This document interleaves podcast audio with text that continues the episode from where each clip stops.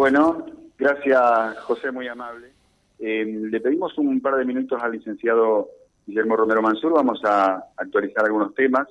Vamos a abordar eh, primeramente esta cuestión de los servicios públicos, cómo estamos, qué nos está pasando en el sentido de, de, comunidad, también cómo podemos por allí encontrar la manera de ayudar, eh, qué es lo que se está recortando, si se está recortando, cuánto incluye lo que tiene que ver con, con las copiosas lluvias, con el crecimiento del pasto. Bueno, varias aristas para un mismo tema. Guille, buen día, un placer saludarte.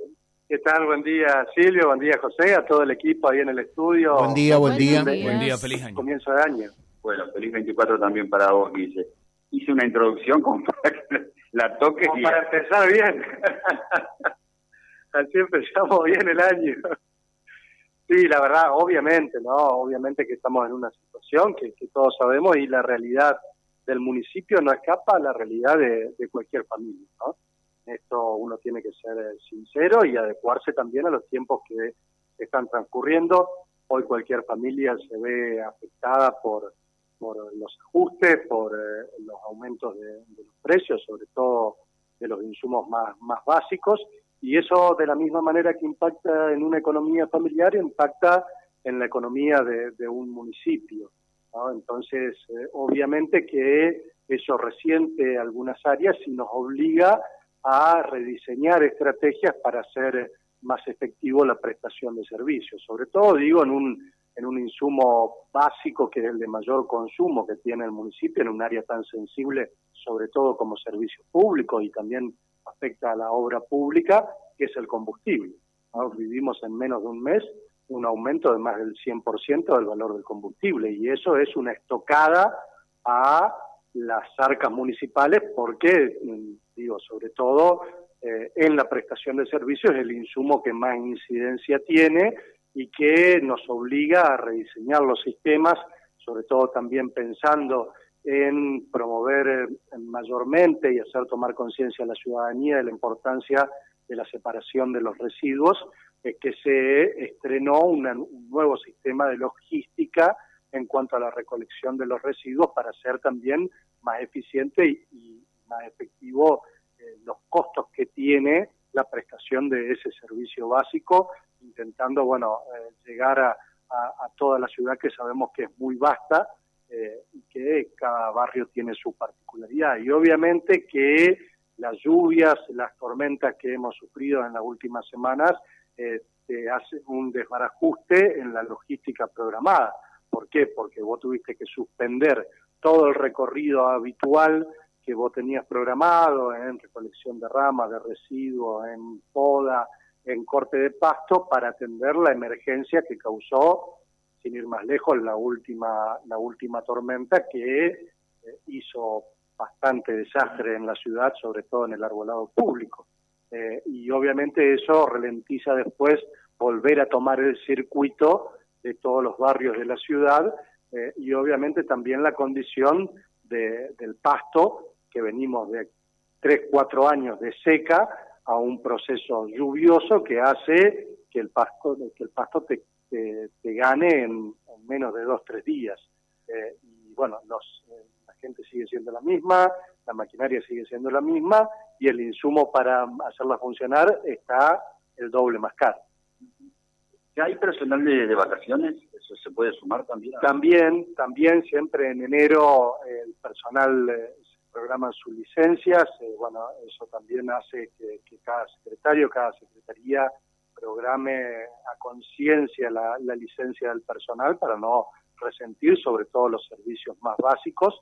Eh, también eso trae aparejado, por ejemplo, el cierre de algunas áreas administrativas que tienen que ver con poder eh, disponer de, la limpieza de la licencia de ese personal para que después durante el año no vayan cortando los días laborales y después termine perjudicando el servicio. Pero bueno, estamos en una situación, vuelvo a repetirte Silvio, que no escapa a la realidad de cualquier familia.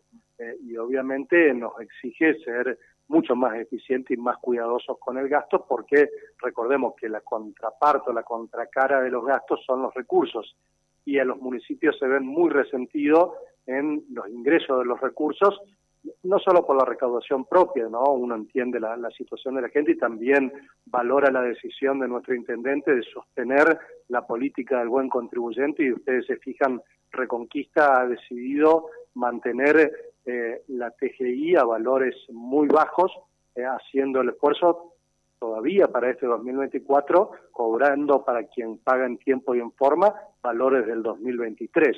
Eh, entonces, eso es una decisión importante porque entendemos también la situación que están atravesando cada una de las familias de la ciudad, eh, pero eh, también influye, digo, lo que uno recibe, el municipio recibe por coparticipación nacional y provincial. A verse resentidas las cajas nacionales y provinciales, se ven resentidas las, las cuentas municipales, por ende. Eh, y lo mismo tiene también su, su cara en, esta, en este sentido en la obra pública, ¿no? la obra que estaba programada, algunas obras de alto impacto. La semana pasada ha bajado la orden de los organismos nacionales de neutralizar esas obras, es decir, pararlas hasta que bajen nuevas indicaciones. Producto también, bueno, del cambio de gobierno a nivel nacional y a nivel provincial, que uno entiende que tomarán sus decisiones, que por más de que uno personalmente no, no las comparta, lo, ha elegido la mayoría de la ciudadanía y eso hay que respetarlo y uno ya lo sabía de antemano porque en campaña lo habían dicho que lo que primero cortaban era la obra pública. Bueno, eso afecta directamente a Reconquista. Sí, mm, saludaban, sumamos eh, chicos en estudio, José Carlos. ¿eh? Eh, sí, cómo no.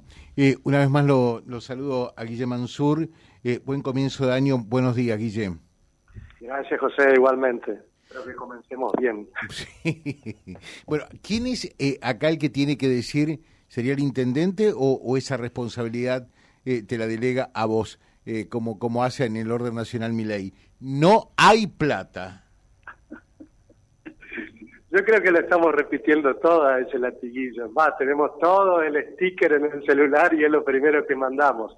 Eh, no, por supuesto, obviamente que, que afecta, te, te venía diciendo, estas condiciones afectan sensiblemente a todos los municipios, ninguno escapa, eh, y nos exige, bueno, reacomodar algunas eh, algunas situaciones, tomar, como se ha tomado el intendente, medidas preventivas antes de, ya del año pasado, en lo que tiene que ver con la reducción de los sueldos de los funcionarios, con la reducción ahora en el nuevo organigrama de algunas áreas que han bajado de categoría, por ejemplo, algunas subsecretarías que han dejado de existir y han, bajado a, nivel de dirección.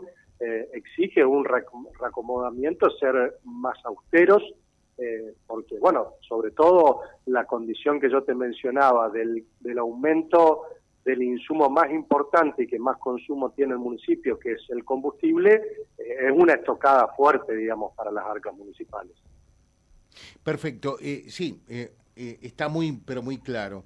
O sea, indudablemente que se contrae la coparticipación nacional, mm, también la provincial, lo que se recauda comparativamente, si bien nominalmente por allí es más, en términos reales es mucho menos, si lo comparamos con, con la inflación. Y claro, por ejemplo, el hecho que el combustible aumente un 27% en, en los primeros minutos de hoy, esto tiene impactos realmente considerables. Eso está absolutamente claro. No, hay ninguna duda eh, que, los costos van por el ascensor eh, y por allí eh, los, los ingresos del municipio van por una escalera, ¿no? Eso está claro. Sí, sí, eso sí. Esto obviamente que, bueno, nos obliga a ser, como te decía, a sacar el ingenio y, y, ser más eficiente y más austero en el gasto. Con respecto al uso de combustible, eh, charlábamos el otro día con el intendente, ustedes recuerdan que oportunamente se tomó la decisión de que todas las unidades del municipio tengan seguimiento satelital y además el sistema de IPF en ruta, que eso ha permitido tener un control mucho más eficiente de las unidades y del gasto de combustible. Eh, eso en, el año eh, permite un ahorro del municipio del orden de los 800 mil pesos mensuales con respecto a lo que se venía gastando anteriormente. Eh, por eso digo, bueno, esperemos confiados en atravesar esta tormenta, confiados también en la capacidad de gestión de nuestro intendente que, no se para, digo, no, no para uno que lo conoce y todos los ciudadanos que, que lo conocen eh, es inquieto en ese sentido, ya estuvo la semana pasada eh, trabajando con el gobierno provincial, esta semana hoy estaba saliendo de nuevo eh, a hacer reuniones con los distintos ministerios, ya ha gestionado las audiencias correspondientes en Nación, con el Ministerio de Capital Humano, con la Secretaría General de la Presidencia, bueno, confiados también en, la capacidad de gestión de Henry que, que haga que Reconquista no, no pare el crecimiento que está teniendo y obviamente que uno siempre pide, hace todos los esfuerzos, pero pide la, la especial colaboración de todos los vecinos en estos tiempos. Digo, si, si uno ya tenía que inculcar esa responsabilidad ciudadana de tener eh, el cuidado con el frente de su casa, con los días que saca la basura, con el tipo de basura que saca, pedirle obviamente que refuerce lo que es el cuidado de su frente, con el corte de pasto correspondiente. Eh, hoy más que nunca tenemos que inculcar ese sentido de pertenencia a la ciudad eh, y pedirle ese, ese esfuerzo, esa conducta ciudadana al vecino para que colaboremos entre todos a sobrellevar estos tiempos y obviamente confiados en que, en que va a ser para mejor. Eh, a mí me parece por eso que la gente hay que hablarla, eh, hay que hablarle claramente, ¿no? Eh, ¿A qué apunto con, con esto? Es decir, miren señores, eh, realmente es un cóctel perfecto. Por un lado, el tema de lo que llovió, el pasto está alto, la, la, tormenta y hay que sacar todo, más los, los costos, los ingresos que, que se resienten. bueno, e, ese es el contexto. No cortamos, no porque no queremos, sino porque no estamos en condiciones de hacerlo. Yo creo que a la gente hay que hablarle realmente clara en, tal sentido y me imagino que desde el municipio la prioridad absoluta, eh, yo diría casi exclusiva en estos términos eh, y, en estas condiciones, debe inexorablemente ser eh, todo lo que haga a servicios públicos, ¿no?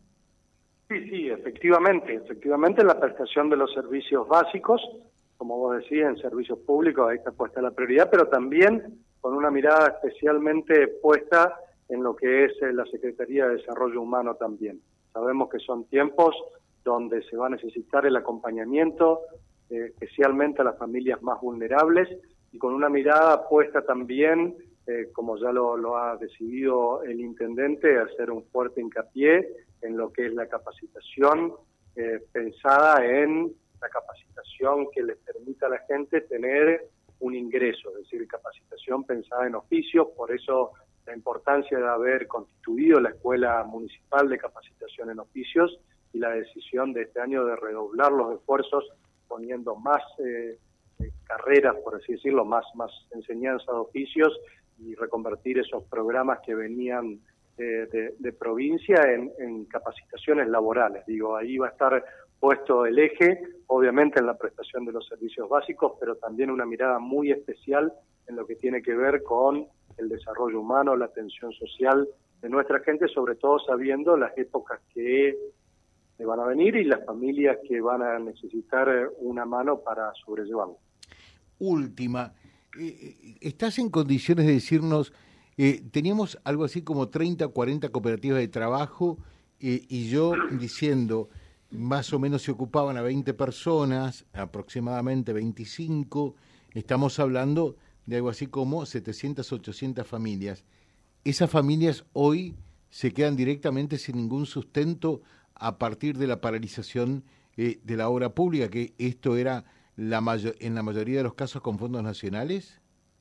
Sí, a ver, el otro día lo charlábamos en gabinete, no, por ahí nos daba un poquito, nos ilustraba más el secretario de Obras Públicas, y el intendente que conoce en detalle cada uno de los programas, eh, y nos decían que de la, tanto de las cooperativas de trabajo como de las empresas que están ejecutando la obra pública, sobre todo la obra de gran magnitud que se está llevando al oeste de la ciudad, digo, la intervención de Barrio San Francisco, Barrio Nuevo, la proyectada en los piletones, la ejecución de las viviendas a, través de provincia, eh, en los de Oceán, bueno, todo, todo ese sector, esas obras grandes, eh, afectan directamente a 2.000 familias de, la ciudad de Reconquista que estaban trabajando en cooperativas o en empresas. Entonces, eh, sí, obviamente que es un, para ellos también es una estocada fuerte porque, bueno, como te decía, Nación ha dado la orden la semana pasada de hacer las neutralizaciones de todas esas obras hasta que bajen nuevas directivas. Bueno, esperemos,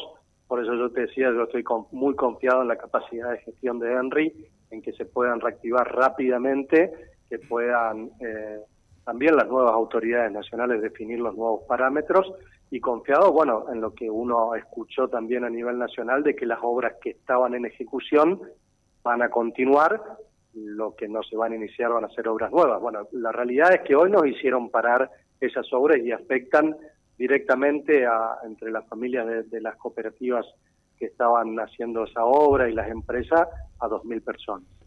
O sea, 2.000 familias. Sí. Se quedan sin ingresos eh, permanentes, sostenibles, formales, eh, hasta que se reanude la obra pública. Y por lo, por lo menos digo lo que era vinculado a las obras que estaban ejecutando por, por parte del municipio. ¿no? por ahí hay algunas empresas o otras cooperativas que tenían otras obras eh, aparte, de, tanto de, otros organismos públicos como también particulares, pero, pero sí, el grueso de lo que afecta a la obra que se estaba desarrollando, a la obra pública que se estaba desarrollando en Reconquista, tiene incidencia en, ese número de, familias. Bueno, eh, creo que todo esto es lo que hay que saber y que hay que comunicar, ¿no? Para que la gente realmente sepa eh, el impacto y, el momento crítico claramente que estamos viviendo. Te dejo un saludo, Guille, muy, muy amable. ¿eh?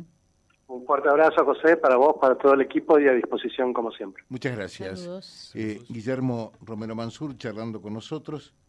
Esta es la radiografía de la realidad, ¿eh? sin pelos en la lengua. La, verdad hay que decirlo de una sola manera. ¿eh? y a, los vecinos hay que hablarle claramente. ¿Por qué se resienten los servicios públicos?